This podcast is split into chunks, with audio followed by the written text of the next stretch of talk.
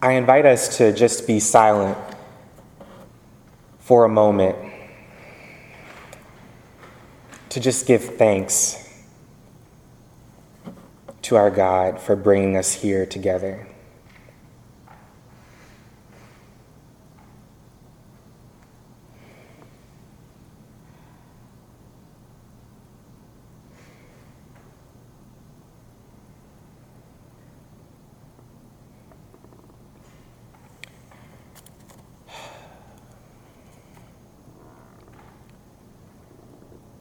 God, send your anointing on us.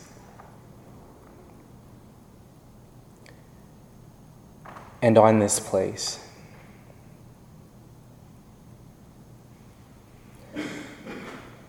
Guide our tongues while we run this race. Guide our minds while we run this race. Guide our hearts while we run this race. We don't want to run this race in vain. Amen.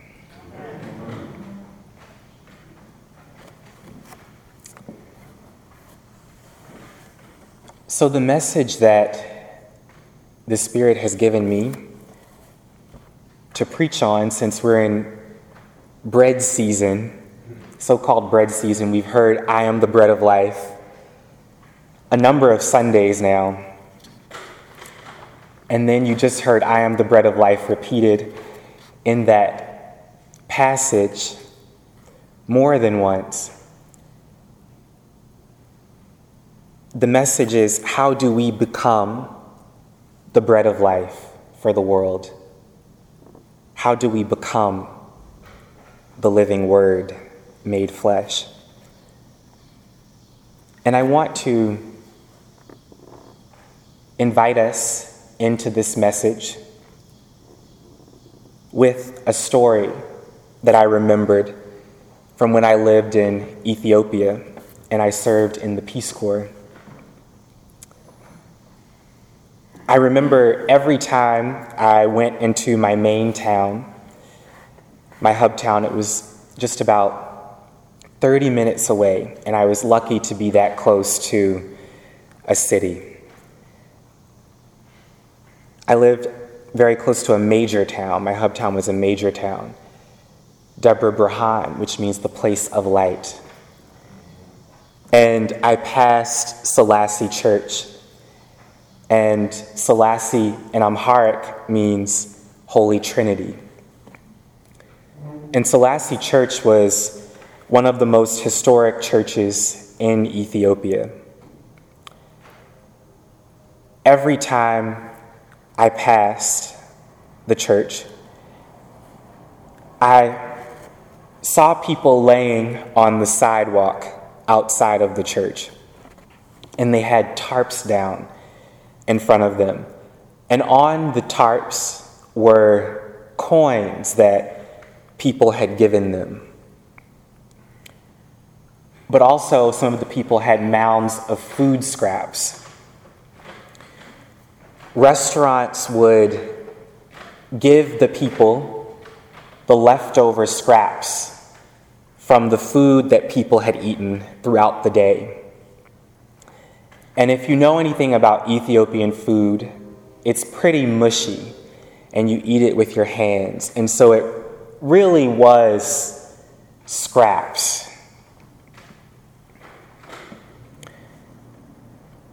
And I remember when the church built a little gate, a fence to the side of the entrance and the only reason that I could see why they would do this was to keep the destitute from gathering around the entrance and making this glorious institution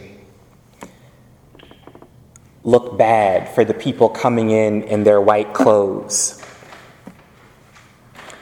And it's similar to the way that churches will turn on sprinklers so that the homeless don't gather on the steps of churches here in America. In the time that I was there, this never changed. And the church even built apartments across the street from Selassie to collect rent. And I thought that it was for maybe sheltering people who couldn't afford other shelter, but it was actually just to collect money to build more churches. I saw how we pity people and we do good works and we hand down to people and hand out because we assume that we're at the top. And yet, our call is to actually apply our hearts unto wisdom. Be ye doers of the word, not hearers only. We think it suffices to give bread. But the core of our call is to actually be the bread of life. There can be a disunity between what we say we believe in theory, all of the theology that we teach in our seminaries and that we read in the scripture, there can be a disunity between that and what we actually walk, what we actually practice. Reading the Word every Sunday has little use if we are not trying to become the words that we read on the page. We have to take it from the two dimensional page into the three dimensional action. Hence, and the Word became flesh and dwelt among us. And when we perform the communion ritual, we say, We thank you for the gift of human flesh, of human flesh. So, the purpose of the message that I'm bringing today is to bring together those elements, to bring together what we believe and what we know, what we hear and what we do, our heads and our hearts. And the foundation of that objective is one word incarnation. Incarnation that we are the bread of life for the world. We individually and collectively are the body of Christ. And if Christ is God, and we are the body of Christ, we are a part of God. God is closer to us than hands and feet, and yet has no hands and feet but our own. This means that every time in Scripture we read Christ saying, I, he also meant we. He meant us, because we are his body. And so, how do we live as the body of Christ? How do we become the bread of life for the world? I was instructed to give three points today. Just three. I don't know if you're laughing because I've already given three points or because.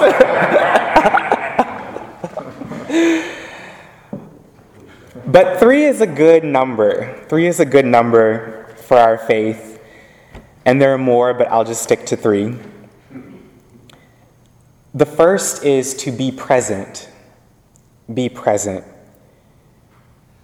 Scripture says from the time Jesus began to preach, he preached, Repent, for the kingdom of heaven is at hand.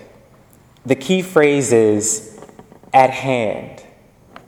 It's here. It's now. Prepare the way. And the shift that we are currently in, the economic shift, the social shift, the cultural shift, the political shift. Don't we know about the political shift? We get it 24 7 on cable news. The shift that we're in requires us to be prepared to do what God is calling us to do right here and right now. God may call us to speak on a situation and it has to be instant or the moment will pass. And what God was calling us to do at that moment we just missed it. We totally missed it. And so then God has to go over here. The Holy Spirit has to use somebody else. So we have to be in position so that God can use us at the time that God needs to use us.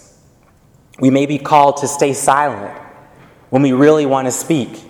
That's a lesson that I got to learn sometimes.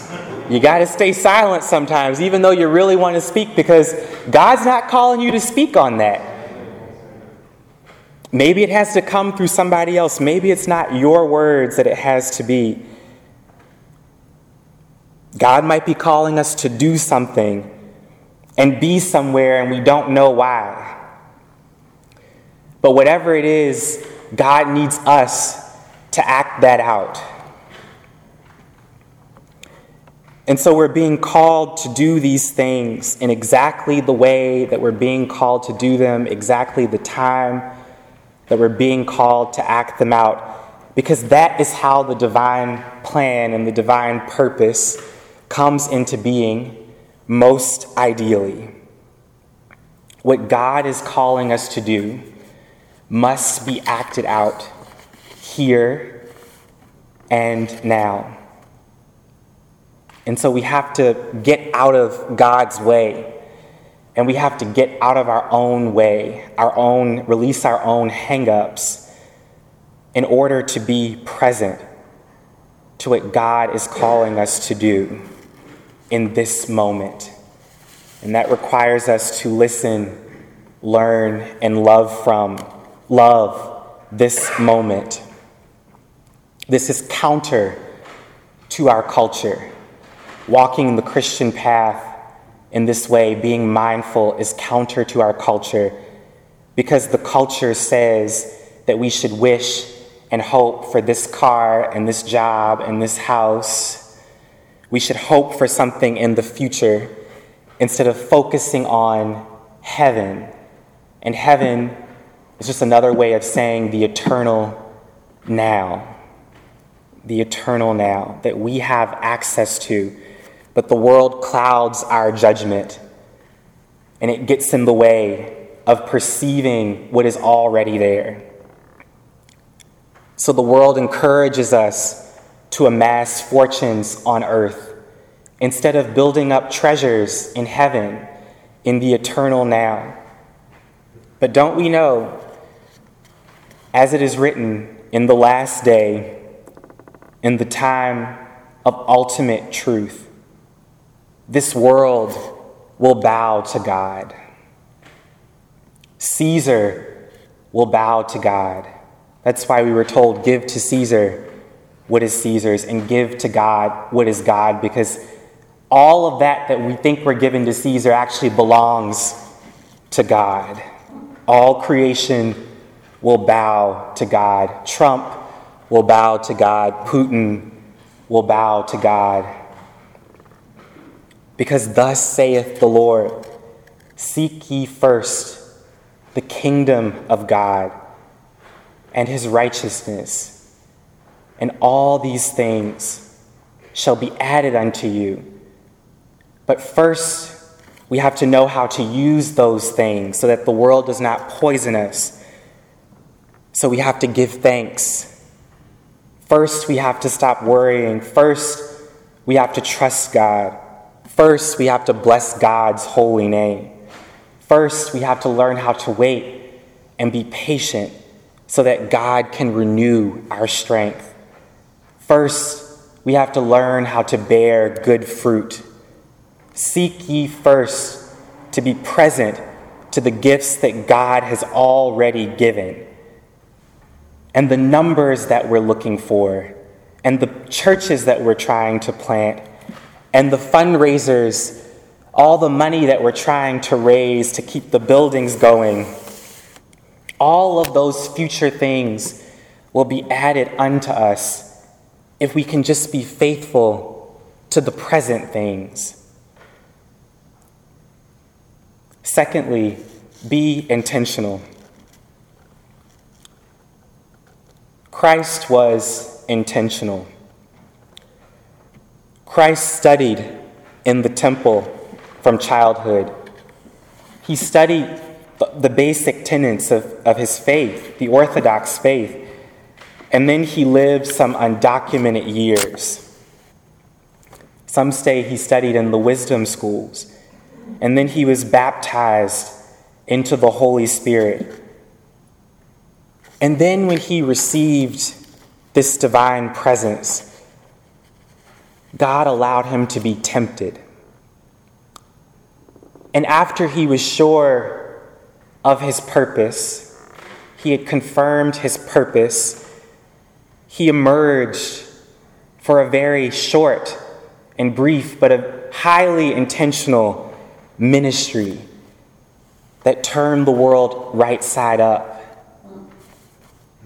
and gave us the keys to the kingdom of heaven so that we could build it on earth. He had a mission, he had a vision, he had a purpose. And when he had rooted himself in wisdom and understanding, and he also he also had learned how to retreat, when to take a sabbatical, when to do the personal work necessary to be what he needed to be for others. When he had rooted himself in this, he was able to truly walk in his mission. We are called to this level of focus in our faith, in our per- personal spirituality, and our evangelism, and in our daily life and work, we're called to move with purpose. And one of the ways that we can live with intention is by living by a rule of life, which is what we do here at Richmond Hill. And a rule of life is essentially just a set of governing principles. Some focus on the baptismal covenant to develop a rule of life some the Ten Commandments, some the Beatitudes, some draw from different monasteries, and some draw from Richmond Hill. We have these pamphlets that you can take home, and you too can live by our rule of life in these short, easy steps. We keep it simple around here so you can Anybody can live by this way.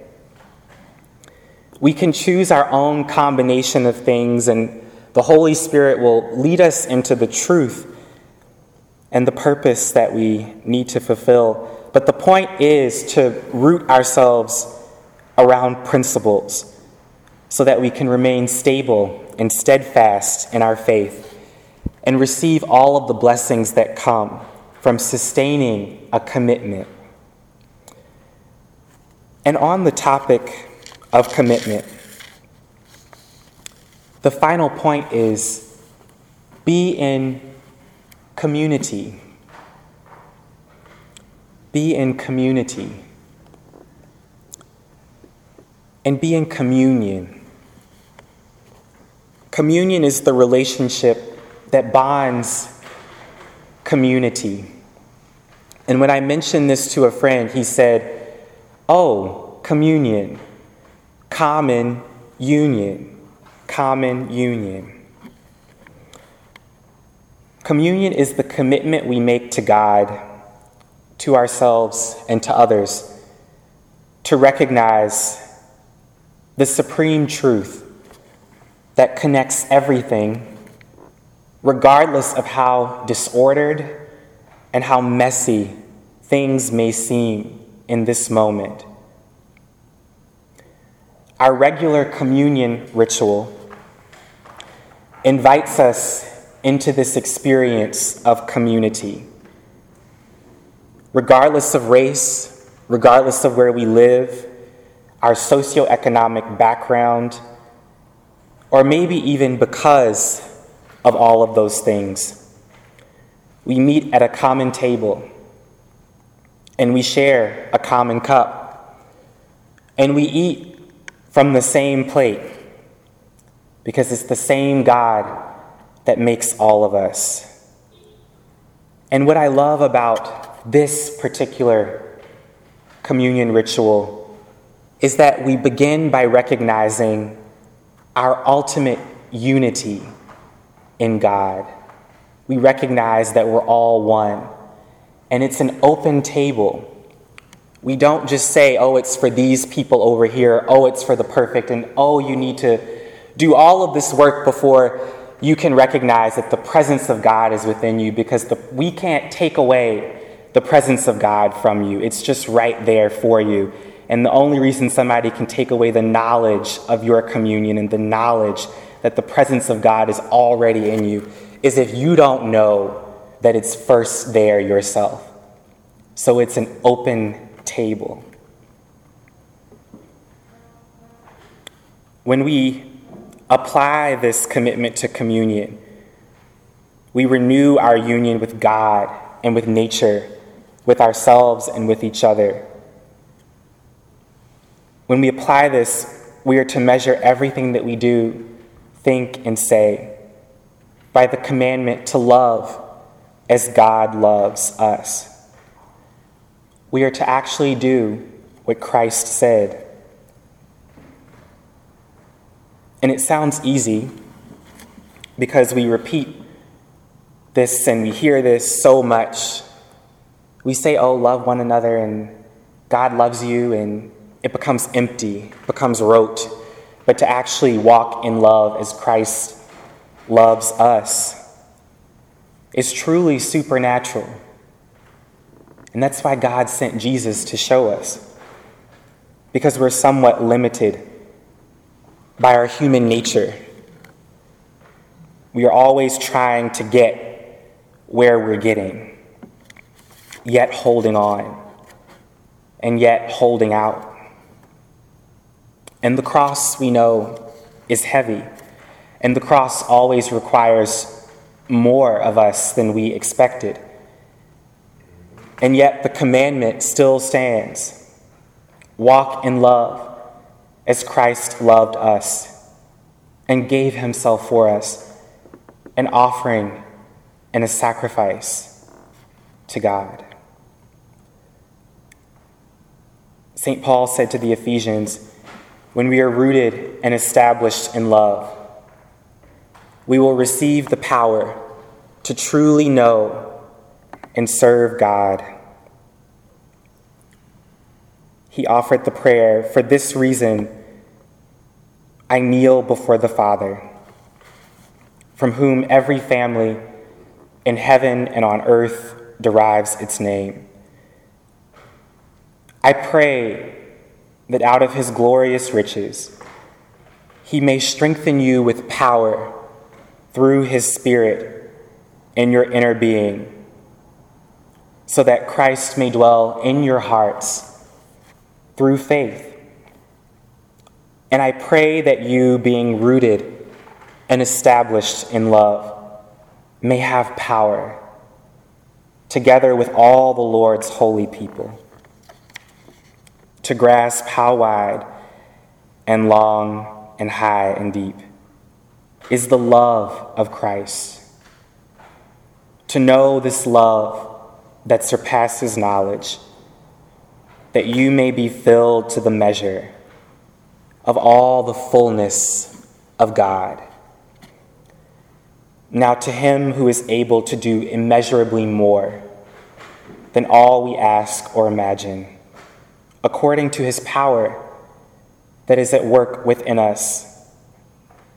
To him be glory in the church and in Christ Jesus throughout all generations, forever and ever. And in closing,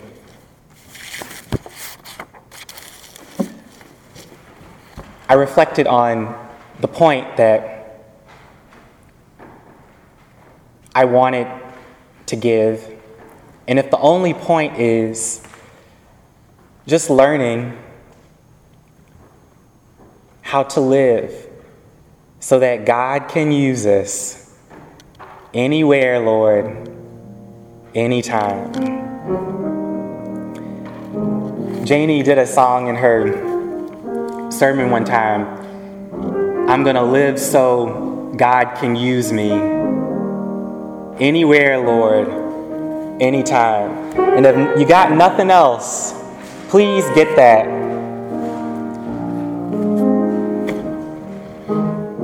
I'm gonna live so God can use me anywhere, Lord,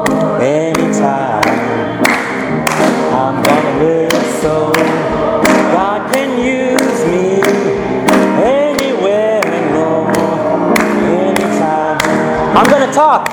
I'm gonna talk so God can use me anywhere, Lord, anytime. I'm gonna talk so God can use me anywhere, Lord, anytime. I'm gonna walk. I'm gonna walk so God can use me anywhere,